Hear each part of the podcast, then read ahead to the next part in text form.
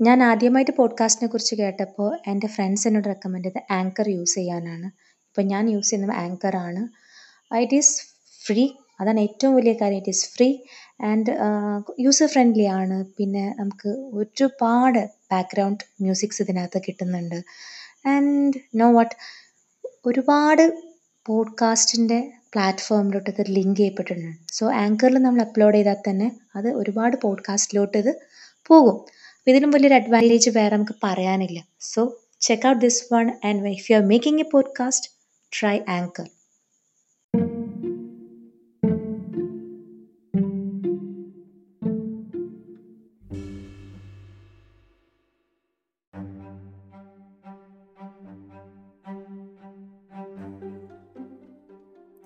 hi guys എനിക്ക് ഏറ്റവും ഇഷ്ടപ്പെട്ട അല്ലെങ്കിൽ ഭയങ്കര ക്രീപ്പിയായി തോന്നിയിട്ടുള്ള ഒരു നോവലാണ് ഫ്രാങ്കൻസ്റ്റൈൻ. മേരി ഷെല്ലി എഴുതിയ നോവലായിരുന്നു ഫ്രാങ്കൻസ്റ്റൈൻ.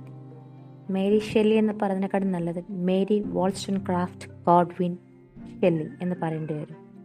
കാരണം അത്രയും എന്താ പറയുക ഒരു സെലിബ്രേറ്റഡ് ആയിട്ടുള്ള ഒരു ഇന്റലക്ച്വൽ ആയിരുന്നു എന്ന് വേണമെങ്കിൽ പറയാം. കോൺട്രവേഴ്സീസ് ഉണ്ടാവാം. Vindication of rights of woman എന്ന പുസ്തകം എഴുതിയ വോൾസ്റ്റൺ ക്രാഫ്റ്റിന്റെയും പിന്നെ ഫിലോസഫറും ലിബറേഷൻ ചിന്താഗതികളും ഒരു ഫ്രീ തിങ്കറുമായിട്ടുള്ള വില്യം ഗോഡ്വിന്റെ മകളായിരുന്നു മേരി. പിന്നെ മേരി ഷെല്ലി നമുക്ക് എല്ലാവർക്കും വളരെയധികം ഫെമിലിയർ ആയിട്ടുള്ള ഷെല്ലി എന്ന കവിയുടെ കൂടെ ഒളിച്ചോടുകയും പിന്നെ അവരവരുടെ ലൈഫായിട്ട് പോവുകയും ചെയ്യായിരുന്നു മേരി. മേരി പതിനെട്ടാം വയസ്സിൽ എഴുതി തുടങ്ങിയ നോവലാണ് ഫ്രാങ്കൻസ്റ്റൈൻ. ഒരു പക്ഷേ ഇപ്പോഴുള്ള എല്ലാ ഹൊറർ മൂവീസിന്റെയും ഇൻസ്പിറേഷൻ എന്ന് പറയുന്നത് ഈ ഫ്രാങ്കൻസ്റ്റൈൻ ആയിരിക്കാം. അന്ന് അജ്ഞാതമായ ഒരാൾ എഴുതിയ രീതിയിലായിരുന്നു പബ്ലിഷ് ചെയ്തത്.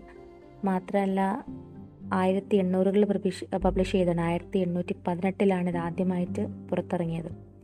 എന്തിന് ഇപ്പോൾ പോലും ഒരു സ്ത്രീ എഴുതിയ കഥകൾ ചില രീതിയിലുള്ള കഥകളെ സ്ത്രീ എഴുതാൻ പാടുള്ളൂ എന്ന് ചിന്തിക്കുന്ന ഒരു കാലഘട്ടമാണ്. അപ്പോൾ ആയിരത്തി എണ്ണൂറുകളുടെ അവസ്ഥ പിന്നെ നമ്മൾ പറയേണ്ടി വരില്ലല്ലോ. അപ്പോൾ ആ ഒരു സമയങ്ങളിൽ എഴുതിയ നോവലാണ്. ഗോത്തിക് നോവൽ എന്ന് പറയാം. ഫസ്റ്റ് ഫസ്റ്റായിട്ട് ഒരു സെലിബ്രേറ്റഡ് ആയി പോയ ഗോത്തിക് നോവലാണ് ഫ്രാങ്കൻസ്റ്റൈൻ ഇത് എഴുതാൻ തുടങ്ങിയ സംഗതി പറയുകയാണെങ്കിൽ ഭയങ്കര രസമായിരുന്നു. ഷെല്ലി അതേമാതിരി നമ്മുടെ ലോർഡ് ബൈറൺ അതേമാതിരി മേരി ഇവരൊക്കെ ഒരു കൂട്ടുകെട്ടായിരുന്നു. ഡോക്ടർ ജോൺ പൊളിഡോറി അപ്പോൾ ഇവരിങ്ങനെ ഭയങ്കര ആർട്ടിസ്റ്റിക് മൈൻഡ് ഉള്ളവരാണ്. അപ്പോൾ അവരുടെ ചർച്ചകൾ മൊത്തം അങ്ങനത്തെ ഓരോ കാര്യങ്ങളായിരിക്കും. അപ്പോൾ ആ സമയത്ത് ഗോത്തിക് ജേണർ ഈ ഹൊറർ സ്റ്റോറീസിന്റെ ജേണറിന് ഭയങ്കര ഒരു അട്രാക്റ്റഡ് ആയിട്ട് അവർ ഇങ്ങനെ ജസ്റ്റ് ഒരു കോമ്പറ്റീഷൻ മാതിരി വിചാരിച്ചു. നമ്മളെല്ലാവരും അങ്ങനത്തെ ഒരു ഗോത്തിക് സ്റ്റോറി എഴുതി നോക്കാം. ആരാണ് നന്നായി എഴുതുന്നത്? നമുക്ക് നോക്കാമല്ലോ ഒരു കോമ്പറ്റീഷൻ മാതിരി. അപ്പോൾ ആക്ച്വലി ആ ഒരു ഇത് ഇൻസ്പയർ ചെയ്തിട്ട് മേരിയുടെ സ്വപ്നങ്ങളിൽ വന്നു പോയ ഒരു ക്യാരക്ടറായിരുന്നു ഫ്രാങ്കൻസ്റ്റൈൻ പിന്നെ അതൊരു ഷോർട്ട് സ്റ്റോറിയായി മാറി. ഷെല്ലിയുടെ പ്രോത്സാഹനത്തോടെ അതൊരു നോവലായി മാറുകയായിരുന്നു. ഈ ഒരു കൂട്ടത്തിലുണ്ടായിരുന്ന ഡോക്ടർ ജോൺ പോളിഡോറിയുടെ വാമ്പയർ ആണ് ആക്ച്വലി നമ്മൾ ഇന്ന് സെലിബ്രേറ്റ് ചെയ്ത് കേൾക്കുന്ന ഡ്രാക്കുളയുടെ ഇൻഫ്ലുവൻസ് ഉണ്ടാക്കാൻ കാരണമുണ്ടായത്. നമ്മുടെ ഈ ഡ്രാക്കുള എന്ന നോവൽ ഉണ്ടാവാൻ ക്യാരക്ടർ ഉണ്ടാവാൻ കാരണം വാമ്പയർ എന്ന ജോൺ പോളിഡോറയുടെ ഒരു ക്രിയേഷൻ ആയിരുന്നു അപ്പോൾ ഫ്രാങ്കൻസ്റ്റൈനെ കുറിച്ച് പറയുകയാണെങ്കിൽ പലർക്കും അറിയായിരിക്കും. ഒരു മോൺസ്റ്റർ അല്ലെങ്കിൽ ഒരു രാക്ഷസന്റെ കഥ പറയുന്നതാണ് ഫ്രാങ്കൻസ്റ്റൈൻ ഒരു സയന്റിസ്റ്റ് ഒരു രാക്ഷസനെ ഉണ്ടാക്കുന്നു. പിന്നെ ആ രാക്ഷസൻ ആ സയന്റിസ്റ്റിൻ സയന്റിസ്റ്റിന്റെ കുടുംബത്തെ നശിപ്പിക്കുന്നു. ഇങ്ങനെയുള്ള ഒരു ഇതിവൃത്തവുമായിട്ടാണ് ഈ ഫ്രാങ്കൻസ്റ്റൈൻ കഥ പറയുന്നത്. കഥ നടക്കുന്നത് നയന്റീൻ സെവന്റീസിലാണ് ഈ കഥയെ മൊത്തം നറേറ്റ് ചെയ്യുന്നത് റോബർട്ട് വാൾട്ടൺ എന്ന് പറഞ്ഞൊരു ആർട്ടിക് എക്സ്പ്ലോററാണ് അയാൾക്കൊരു ഷിപ്പുണ്ട് ഷിപ്പിലെ ക്യാപ്റ്റനായിരുന്നു റോബർട്ട്. റോബർട്ട് റോബർട്ടിന്റെ പെങ്ങളായ മാർഗ്രറ്റിന് എഴുതുന്ന കഥ കത്തുകളിലൂടെയാണ് ഈ കംപ്ലീറ്റ് നോവൽ ഇങ്ങനെ പറഞ്ഞു പോകുന്നത്. ഭയങ്കര അംബീഷ്യസ് ആയിട്ടുള്ള ഒരാളായിരുന്നു റോബർട്ട്. റോബർട്ടിന് എക്സ്പെഡിഷൻ ഭയങ്കര ഇഷ്ടമായിരുന്നു എങ്കിലും ഭയങ്കര ലോൺലി ആയിരുന്നു. ഹി വാണ്ടഡ് എ ഫ്രണ്ട് ഒരു ഫ്രണ്ടിന് വേണ്ടി എപ്പോഴും ആഗ്രഹിച്ചുകൊണ്ടിരിക്കുന്ന ഒരാളായിരുന്നു. ഇതൊക്കെ കത്തിലൂടെയാണ് പറയുന്നത്. അങ്ങനെ ഒരു ദിവസം അദ്ദേഹം ഇങ്ങനെ ആർട്ടിക്കിലൂടെ എക്സിബിഷന് പോയ സമയത്ത് അവിടെ ഒരു നമ്മൾ സ്ലഡ്ജ് വരും ഡോഗ് സ്ലഡ് ഡോഗ് സ്ലഡ് എന്ന് പറയും. അതായത് നമ്മുടെ ഈ നായ വലിപ്പിക്കുന്ന ഒരു തെന്നുവണ്ടി നമ്മൾ ഐസിലൂടെയൊക്കെ യാത്ര ചെയ്യുന്ന. അപ്പം ഇങ്ങനത്തെ ഒരു വണ്ടിയിൽ ഒരു ഭീകരജീവി ഒരു എട്ടടിയോളം പൊക്കുള്ള ഒരു ഭീകരജീവി യാത്ര ചെയ്യുന്നു. ഭയങ്കര സ്പീഡിൽ ആ ഡോഗ് സ്ലഡ് ഓടിച്ചുകൊണ്ട് പോകുന്നു. അതിന്റെ പിന്നിൽ ഒരു ശോഷിച്ച ഒരു വ്യക്തി ഈ മോൺസ്റ്ററിനെ ഈ രാക്ഷസനെ ചേസ് ചെയ്തുകൊണ്ട് പിന്നാലെ പോകുന്നു. അങ്ങനെ ഒരു ഭയങ്കര അത്ഭുതത്തോടെ നോക്കി നിൽക്കുന്ന സമയത്ത് പിന്നിലുള്ള ഡോഗ് സ്ലെഡിൽ നിന്നുള്ള ആൾ വീഴുന്നു. അദ്ദേഹത്തെ സഹായിക്കുന്നു. അപ്പോൾ അദ്ദേഹം ആണ് പിന്നെ ഈ കഥകളെല്ലാം പറയുന്നത്. ഈ ചേസ് ചെയ്തുകൊണ്ടിരുന്ന അയാളുടെ പേരായിരുന്നു വിക്ടർ ഫ്രാങ്കൻസ്റ്റൈൻ. അദ്ദേഹം ഒരു സയന്റിസ്റ്റ് ആയിരുന്നു. ഭയങ്കര വെൽ ഫ്ലറിഷ്ഡ് ആയിട്ടുള്ളൊരു വലിയ ധനികനായ ആഡംബരങ്ങൾ ജീവിച്ചിരുന്ന ഒരു വ്യക്തിയായിരുന്നു. സയൻസിനോട് ഭയങ്കര ആഗ്രഹം തോന്നി. യൂണിവേഴ്സിറ്റികളിൽ പോയി ആൽക്കമി പഠിച്ചു. അതേമാതിരി അദ്ദേഹത്തിന് തോന്നിയിരുന്നു തന്റെ ആയി തന്റേതായിട്ട് എന്തെങ്കിലും കോൺട്രിബ്യൂഷൻ സയൻസിന് കൊടുക്കണം. അങ്ങനെ അദ്ദേഹം ആരും കാണാതെ അറവുശാലകളിൽ നിന്നും അതുപോലെ ശ്മശാനത്തിൽ നിന്ന് അതുപോലെ മോർച്ചറികളിൽ നിന്നൊക്കെ അവയവങ്ങൾ എല്ലുകളൊക്കെ മോഷ്ടിച്ചിട്ട് അദ്ദേഹമായിട്ടൊരു ജീവി ഉണ്ടാക്കുകയാണ്. ജീവി ഉണ്ടാക്കിയതിന് ശേഷം ഇലക്ട്രിസിറ്റിയുടെ സഹായത്തോടെ അതിന് ജീവൻ നൽകുകയായിരുന്നു. ഇങ്ങനെ ജീവൻ നൽകി കഴിഞ്ഞിട്ടുള്ള ഒരു മോൺസ്റ്റർ വളരെ ഭീകരമായിരുന്നു കാണാൻ ഒരുപാട് ശരീരങ്ങൾ കൂട്ടിച്ചേർത്ത പല ജീവികളുടെയും ശരീരങ്ങൾ കൂട്ടിച്ചേർത്ത ഒരു എട്ടടിയോളം പൊക്കമുള്ള ഒരു മഞ്ഞ നിറത്തിലായിട്ടുള്ളൊരു വ്യക്തിയായിരുന്നു.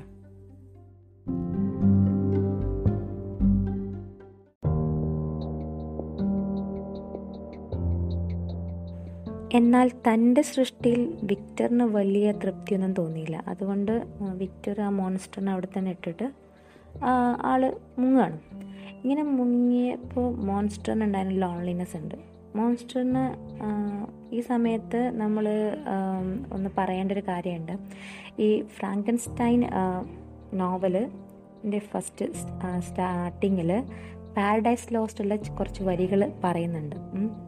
മിൽട്ടന്റെ പാരഡൈസ് ലോസ്റ്റിൽ പാരഡൈസ് ലോസ്റ്റിൽ നമ്മൾ ആദമും ഈവിന്റെയൊക്കെ എന്റെ സ്വർഗത്തിൽ നിന്ന് പുറത്തു പോകുന്ന കഥകളൊക്കെ പറയുന്നതാണ്. അപ്പം അതിൽ പറയുന്നൊരിതുണ്ട് ആദം തന്റെ ക്രിയേറ്ററിനോട് ചോദിക്കുന്നുണ്ട്. എന്നെ നീ എന്തിനെ കളിമണ്ണിൽ നിന്ന് സൃഷ്ടിച്ചു? ഈ സ്വർഗത്തിൽ നിന്ന് പുറത്താക്കുന്ന സമയത്ത് എന്നെ നീ എന്തിനെ കളിമണ്ണ് സൃഷ്ടിച്ചു? കാരണം ഈ ചെയ്ത പാപങ്ങളൊന്നും ഞാൻ ഞാനായിട്ട് വരുത്തി വെച്ചതല്ലല്ലോ. നീ എന്നെ സൃഷ്ടിച്ചത് കൊണ്ടല്ലേ എന്നുള്ള രീതിയിലുള്ള വരികളുണ്ട്. അപ്പോൾ ആ ഒരു വരികളുമായിട്ട് നമുക്ക് ഇവിടെ മോൺസ്റ്ററിന്റെ അപ്പത്തെ ചിന്താഗതിയും നമുക്ക് ആലോചിക്കാം. കാരണം മോൺസ്റ്റർ ആയിട്ട് ഓപ്റ്റ് ചെയ്തതല്ല. തനിക്ക് ഒരു ജന്മം വേണമെന്നുള്ളത് വിക്ടർ വിക്ടറിന്റെ കൗതുകത്തിന് വേണ്ടി വിക്ടർ തന്റെ ലബോറട്ടറിയിൽ ഉണ്ടാക്കിയെടുത്താണ് മോൺസ്റ്റർ എന്നിട്ട് തനിക്ക് തൃപ്തി തോന്നാതപ്പോൾ മോൺസ്റ്ററിനോട് ഇട്ടേച്ച് വിക്ടർ പോവുകയും ചെയ്യുന്നു. പിന്നെ നമുക്ക് മോൺസ്റ്റർ എന്ത് പറ്റിയെന്നൊന്നും അറിയില്ല. എന്നാൽ വിക്ടർ രണ്ട് വർഷങ്ങൾക്ക് ശേഷം തന്റെ നാട്ടിലേക്ക് തിരിച്ചെത്തുകയാണ്. തന്റെ സഹോദരന്റെ മരണം കൊലപാതകം അറിഞ്ഞിട്ട് വില്യം വില്യമിന്റെ കൊലപാതകം അറിഞ്ഞിട്ട് തിരിച്ചു വരികയാണ്. എല്ലാവരും പഴിചാരിയത് ജസ്റ്റിൻ മോറിറ്റ്സ് എന്ന് പറഞ്ഞിട്ടുള്ള അവരുടെ സെർവന്റിന്റെ പേരിലായിരുന്നു. പക്ഷേ വിക്ടറിനറിയാമായിരുന്നു ഈ മോൺസ്റ്റർ ആയിരിക്കാം ഇത് ചെയ്തിട്ടുണ്ടാവാന്ന്. അങ്ങനെ വിക്ടർ മോൺസ്റ്ററിനെ കാണുന്നു. മോൺസ്റ്റർ പറയുന്നുണ്ട് എന്നെ എനിക്ക് ജന്മം നൽകിയിട്ട് എനിക്കിങ്ങനെ ജന്മം നൽകിയിട്ട് എന്നെ കംപ്ലീറ്റ്ലി റിജക്റ്റ് ചെയ്തുകൊണ്ട് അവഗണിച്ച് ആ അവഹേളനം സഹിക്കാൻ വയ്യാണ്ടായിരുന്നു. അപ്പോൾ ആ ഒരു അവസ്ഥയിൽ ജീവിക്കുമ്പോൾ ഞാനൊരു ആ അവസ്ഥയിൽ ഞാനൊരു ഒരു ചെറിയൊരു കുടിലിൽ താമസിക്കുകയായിരുന്നു. ഒരു ഒറ്റപ്പെട്ട കുടിലിൽ താമസിക്കുകയായിരുന്നു. അതിന് തൊട്ടപ്പുറത്തുള്ള വീട്ടുകാരെ കണ്ട് ഞാൻ അവരുടെ ലൈഫ് സ്റ്റൈൽ നിരീക്ഷിച്ച് ഞാൻ ഭാഷ പഠിച്ചു ബാക്കി കാര്യങ്ങളൊക്കെ പഠിച്ചു. അപ്പോഴും എന്റെ ഉള്ളിലൊരു ദേഷ്യം ഉണ്ടായിരുന്നു. ആ ദേഷ്യമാണ് ഞാൻ വില്യമിനെ കൊല്ലാൻ കാരണമായത്. ഇത് ആക്ച്വലി വിക്ടറിനുള്ള റിവെഞ്ച് ആയിരുന്നു എന്ന് പറയുന്നു എന്നിട്ട് പറയുന്നുണ്ട് വിക്ടറിന്റെ ഇനിയുള്ള ബാക്കി ഫാമിലിയിൽ ആരെയും ഞാൻ ഉപദ്രവിക്കില്ല. പകരം എനിക്കൊരു കാര്യം ചെയ്തു തരണമെന്ന് പറയുന്നുണ്ട്. മോൺസ്റ്ററിനൊരു കൂട്ട് വേണമായിരുന്നു. ഒരു തനിച്ചതിന്റെ ആ ഒരു ഫീലിംഗിൽ നിന്ന് തന്നെ പോലെ കുറവുകളുള്ള തന്റെ മാതിരിയുള്ള ഒരു ഒരു ഫീമെയിൽ പാർട്ട്ണർ തനിക്ക് വേണമെന്ന് മോൺസ്റ്റർ ചോദിക്കുന്നുണ്ട്. അങ്ങനെ വിക്ടർ സമ്മതിക്കുകയാണ് എന്റെ ഫാമിലിയെ ഉപദ്രവിക്കരുത്. ഞാൻ എനിക്കൊരു പാർട്ട്ണർ ഉണ്ടാക്കി തരാമെന്ന്. അങ്ങനെ ലാബിൽ വിക്ടർ പാർട്ട്ണർ ഉണ്ടാക്കുന്നു. പക്ഷെ ജീവൻ കൊടുക്കുന്നതിന് മുന്നേ പാർട്ട് വിക്ടറിനൊരു പേടി. ഒരു പക്ഷേ മോൺസ്റ്ററും ഈ പാർട്ട്ണറും കൂടി മേ ബി അവരിൽ നിന്നുണ്ടാകുന്ന സന്തതികളും എല്ലാം കൂടെ ചിലപ്പം നമ്മുടെ ഹ്യൂമൻ കൈൻഡിന് നമ്മുടെ മനുഷ്യർക്ക് വല്ല ബുദ്ധിമുട്ടും ഉണ്ടാക്കുമോ? അവർക്ക് ഭീഷണിയാവോ എന്ന് വിചാരിച്ചിട്ട് പിന്നെ ഉണ്ടാക്കി തുടങ്ങിയ ആ പാർട്ട്ണർ പിച്ച് ചീന്തി കളയുകയാണ്. ഇതെല്ലാം മോൺസ്റ്റർ ഒരു ജനലിന്റെ അകത്തോട് കാണുന്നുണ്ടായിരുന്നു. അപ്പോൾ പ്രകോപിതനായ മോൺസ്റ്റർ തിരിച്ചു വന്നിട്ട് പറയുന്നുണ്ട് ഞാൻ നിന്റെ ജീവിതത്തിൽ ഒരുപാട് പ്രശ്നങ്ങൾ ഉണ്ടാക്കാൻ പോവുകയാണ്. അതേമാതിരി നിന്റെ വിവാഹത്തിന്റെ അന്ന് നിന്റെ ഭാര്യയെ ഞാൻ കൊല്ലും എന്നൊക്കെ പറയുന്നുണ്ട്. അപ്പം അതിനിടയിൽ വിക്ടറിന്റെ ഒറ്റ സുഹൃത്തായ ഹെൻറിയെ വധിക്കുന്നുണ്ട്. അതുപോലെ തന്നെ വിക്ടറിന്റെ വിവാഹത്തിന്റെ അന്ന് രാത്രി വിക്ടറിന്റെ നവവധുവായ എലിസബത്ത് ലെവൻസേയും വധിക്കുന്നു. ഇങ്ങനെ ഇതെല്ലാം കണ്ടിട്ട് വിക്ടറുടെ പിതാവായ അൽഫോൺസ് ഫ്രാങ്കൻസ്റ്റൈനും ഹൃദയം പൊട്ടി മരിക്കുക ചെയ്യുന്നത്. അങ്ങനെ ഈ ഒരു സിറ്റുവേഷൻ വന്നതിന് ശേഷം വിക്ടറിനാകെ കൺട്രോൾ പോയി. വിക്ടർ ഫ്രാങ്കൻസ്റ്റൈനെ ചേ പിന്നെ ലൈഫ് ലോങ് ചേസ് ചെയ്തുകൊണ്ടിരിക്കുകയാണ്.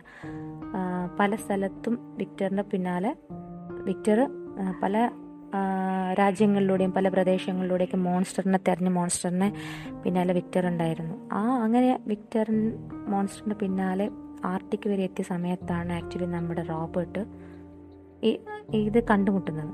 അങ്ങനെ റോബർട്ടിന്റെ സഹായം തേടുന്നു വിക്ടർ. അങ്ങനെ അവർ ആ യാത്രയിലൂടെ പോകാൻ നിൽക്കുന്ന സമയത്ത് വിക്ടർ മരണമടയാണ്. വിക്ടർ റോബർട്ടിനോട് പറയുന്നുണ്ട് നീ അവനെ വധിക്കണം. അല്ലെങ്കിൽ അവൻ ഒരുപാട് ആൾക്കാർക്ക് ഭീഷണിയായിരിക്കും എന്ന് പറയുന്നുണ്ട്. പക്ഷേ വിക്ടറിന്റെ മരണം അറിഞ്ഞിട്ട് മോൺസ്റ്റർ തിരിച്ചു വരികയും മോൺസ്റ്റർ അവിടെ നിന്ന് കരയുകയും ചെയ്യുന്നു. കരഞ്ഞ മോൺസ്റ്റർ പിന്നെ കപ്പലിലാണ് ആക്ച്വലി റോബോട്ടിന്റെ കപ്പലിലാണ് വിക്ടർ മരിക്കുന്നത്. ഈ കപ്പലിലെത്തിയ മോൺസ്റ്റർ പിന്നെ കപ്പലിൽ നിന്ന് ചാടി ആത്മഹത്യ ചെയ്യുകയാണ്. ഇപ്പോൾ ഭയങ്കര ലാഘവത്തോടെ പറഞ്ഞ കഥയാണെങ്കിൽ പോലും ഒരുപാട് എന്താ പറയുക ക്രിട്ടിക്കൽ മൊമെന്റ്സും കാരണം ഞാൻ വളരെ ചുരുക്കിയാണ് പറഞ്ഞത്. ഒരുപാട് ഇമോഷണൽ ആയിട്ടുള്ള ഏരിയാസും ഒക്കെ ഉള്ളൊരു നോവലാണ് ഫ്രാങ്കൻസ്റ്റൈൻ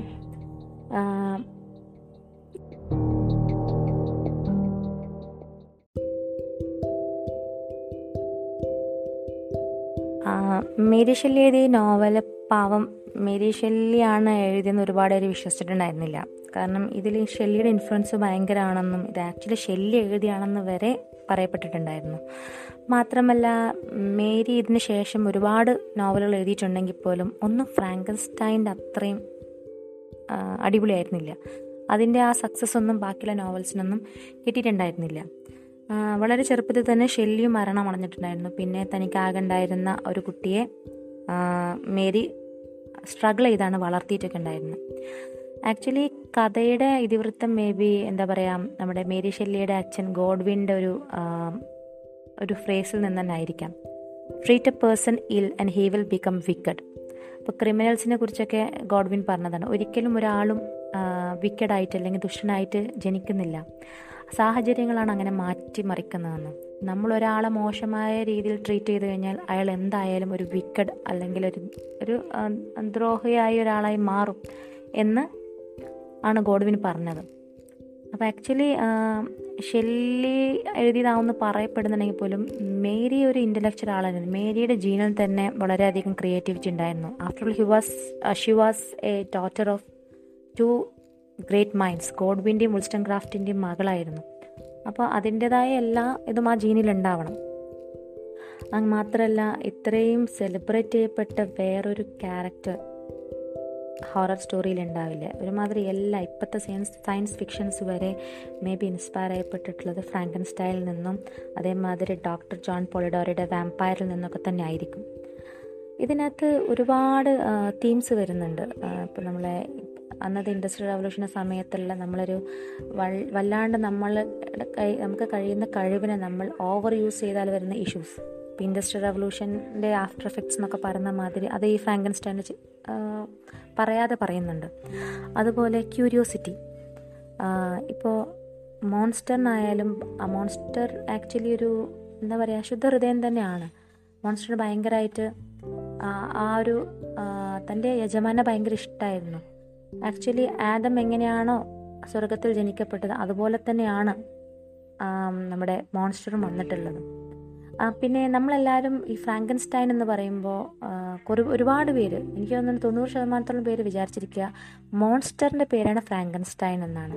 പക്ഷെ ആക്ച്വലി മോൺസ്റ്ററിന് പേരൊന്നുമില്ല. ഈ ഫ്രാങ്കൻസ്റ്റൈൻ എന്ന് പറയുന്നത് വിക്ടർ ഫ്രാങ്കൻസ്റ്റൈൻ ആ സയന്റിസ്റ്റിന്റെ പേരായിരുന്നു. സയന്റിസ്റ്റിന്റെ സർണയമായിരുന്നു ഫ്രാങ്കൻസ്റ്റൈൻ പക്ഷേ ഫ്രാങ്കൻസ്റ്റൈൻ എന്ന് പറയുമ്പോഴൊക്കെ നമ്മുടെ മനസ്സിൽ വരുന്ന ഒരു പച്ച വലിയൊരു ഭീകരമായ ഒരു രാക്ഷസനെയാണ്. മാത്രമല്ല ഇപ്പോൾ കാണുന്ന ഫ്രാങ്കൻസ്റ്റൈൻ പച്ചയാണെങ്കിലും യഥാർത്ഥ നോവലിൽ ഒരു പേൽ യെല്ലോ ഒരു മഞ്ഞ നിറത്തിലുള്ള സ്കിന്നായിരുന്നു തൊലിയായിരുന്നു മോൺസ്റ്ററിനുണ്ടായിരുന്നത് പിന്നെ എപ്പോഴോ ഈ ഒരുപാട് സിനിമകളൊക്കെ ഇറങ്ങിയ സമയത്ത് മാറി മറിഞ്ഞ് വന്നതാണ് ഈ നിറം ഒക്കെ. മാത്രമല്ല ഫ്രാങ്കൻസ്റ്റൈൻ ഭയങ്കര സെലിബ്രേറ്റ് ചെയ്യപ്പെട്ടു. നോവൽസിലായാലും കാർട്ടൂൺസിലായാലും അങ്ങനെ നമ്മുടെ ഈ നമ്മുടെ വിദേശ രാജ്യങ്ങളിലെ ഹാലോവീനിലെ കോസ്റ്റ്യൂംസുകൾ വളരെ പോപ്പുലർ ആയതാണ് നമ്മുടെ ഫ്രാങ്കൻസ്റ്റൈന്റെ മോൺസ്റ്ററിന്റെ വേഷം.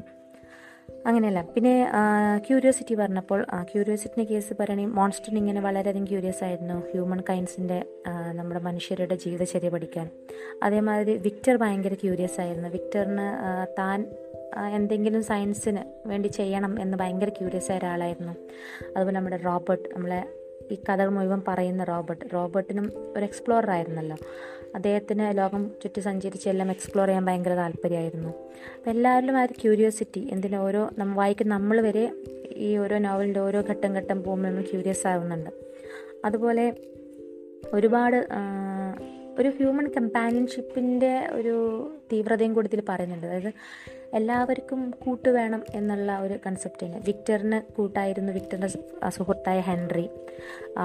അതേമാതിരി വിക്ടർ എലിസബത്തിനെ പ്രണയിച്ച് എലിസബത്തിന് വിവാഹം ചെയ്യാൻ തീരുമാനിച്ചിരുന്നു. അതുപോലെ നമ്മുടെ മോൺസ്റ്ററിന് തന്റെ യജമാന്റെ കൂട്ട് അത്യാവശ്യമായിരുന്നു. യജമാന്റെ കൂട്ട് കിട്ടുന്നില്ല എന്ന് കാണുമ്പോൾ തനിക്കൊരു പോലെ കുറവുകളുള്ള തന്നെ സ്വീകരിക്കാൻ കഴിയുന്ന ഒരു പെയറിനെ ഉണ്ടാക്കി തരണം എന്ന് പറയുന്നുണ്ട്. അതേമാതിരി നമ്മുടെ റോബർട്ട് റോബർട്ട് വോൾട്ടണും ഇതുപോലെ ഒരു ആഗ്രഹം ഉണ്ടായിരുന്നു ഒരു തനിക്കൊരു ഫ്രണ്ട് ഇല്ല എന്നൊക്കെ മാർഗരറ്റിനോട് കത്തിൽ സങ്കടം പറയുന്നുണ്ട്. അതുപോലെ അങ്ങനെ ഒരുപാട് ഹ്യൂമൻ കമ്പാനിയൻഷിപ്പിനെ കുറിച്ച് പറയുന്നുണ്ട്. മാത്രമല്ല അതൊരു റൊമാന്റിസിസം കാലഘട്ടത്തിൽ എഴുതിയ ഒരു നോവലായതിനാൽ ഒരുപാടധികം പ്രകൃതിയോട് ഇണങ്ങി ചേർന്ന് പ്രകൃതിയെ വളരെയധികം ഡിസ്ക്രൈബ് ചെയ്യുന്ന വിശദീകരിക്കുന്ന പ്രകൃതിയുടെ ഭംഗിയും പ്രകൃതിയുടെ ഓരോ തലങ്ങളും നമുക്ക് മനസ്സിലാക്കി തരുന്നുള്ള പല ഭാഗങ്ങളും ഇതിനകത്തുണ്ട്. അങ്ങനെ ഒരു പല രീതി പല ഇതിവൃത്തങ്ങളും ഇതിനകത്തുണ്ട്. പിന്നെ ഞാൻ പറഞ്ഞു നമ്മുടെ ആദമും സാത്താനും ദൈവം എന്ന കൺസെപ്റ്റ് പാരഡൈസ് ലോസ്റ്റിൽ നിന്നുള്ള ഒരുപാട് കാര്യങ്ങൾ നമുക്ക് വായിക്കാതെ ഇതിനകത്ത് വായിക്കാൻ പറ്റും. ഒരുപക്ഷെ ആദം എന്നുള്ള കൺസെപ്റ്റ് നമുക്ക് മോൺസ്റ്ററിനെ കൊണ്ടുവരാം ദൈവമായിട്ട് വിക്ടറിനെ കൊണ്ടുവരാം. ഈ സാത്താന്റെ രൂപമായിട്ട് നമുക്ക് വേണമെങ്കിൽ ആദമിനെയും വിക്ടറിനെയും കൊണ്ടുവരാം. ഇങ്ങനെ പല സംഗതികളിനകത്ത് ഇതിനകത്ത് നമുക്ക് കാണാൻ പറ്റുന്നുണ്ട്.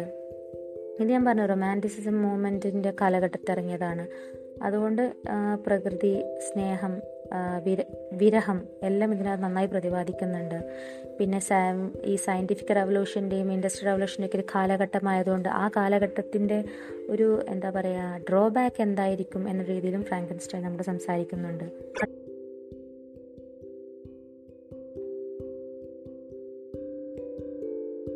ഈ നോവൽസ് വായിക്കാൻ താല്പര്യമുള്ളവർക്ക് എപ്പോഴും ഫസ്റ്റ് വായിച്ചിരിക്കേണ്ട അല്ലെങ്കിൽ കണ്ടിരിക്കേണ്ട മൂവീസിൽ ഒന്നായിരിക്കാം ഈ ഫ്രാങ്കൻസ്റ്റൈൻ റിലേറ്റഡ് മൂവീസ് അല്ലെങ്കിൽ ബുക്സ് അപ്പോൾ തീർച്ചയായും നിങ്ങൾക്ക് താല്പര്യമുണ്ടെങ്കിൽ അങ്ങനത്തെ വായിക്കുക കാണുക.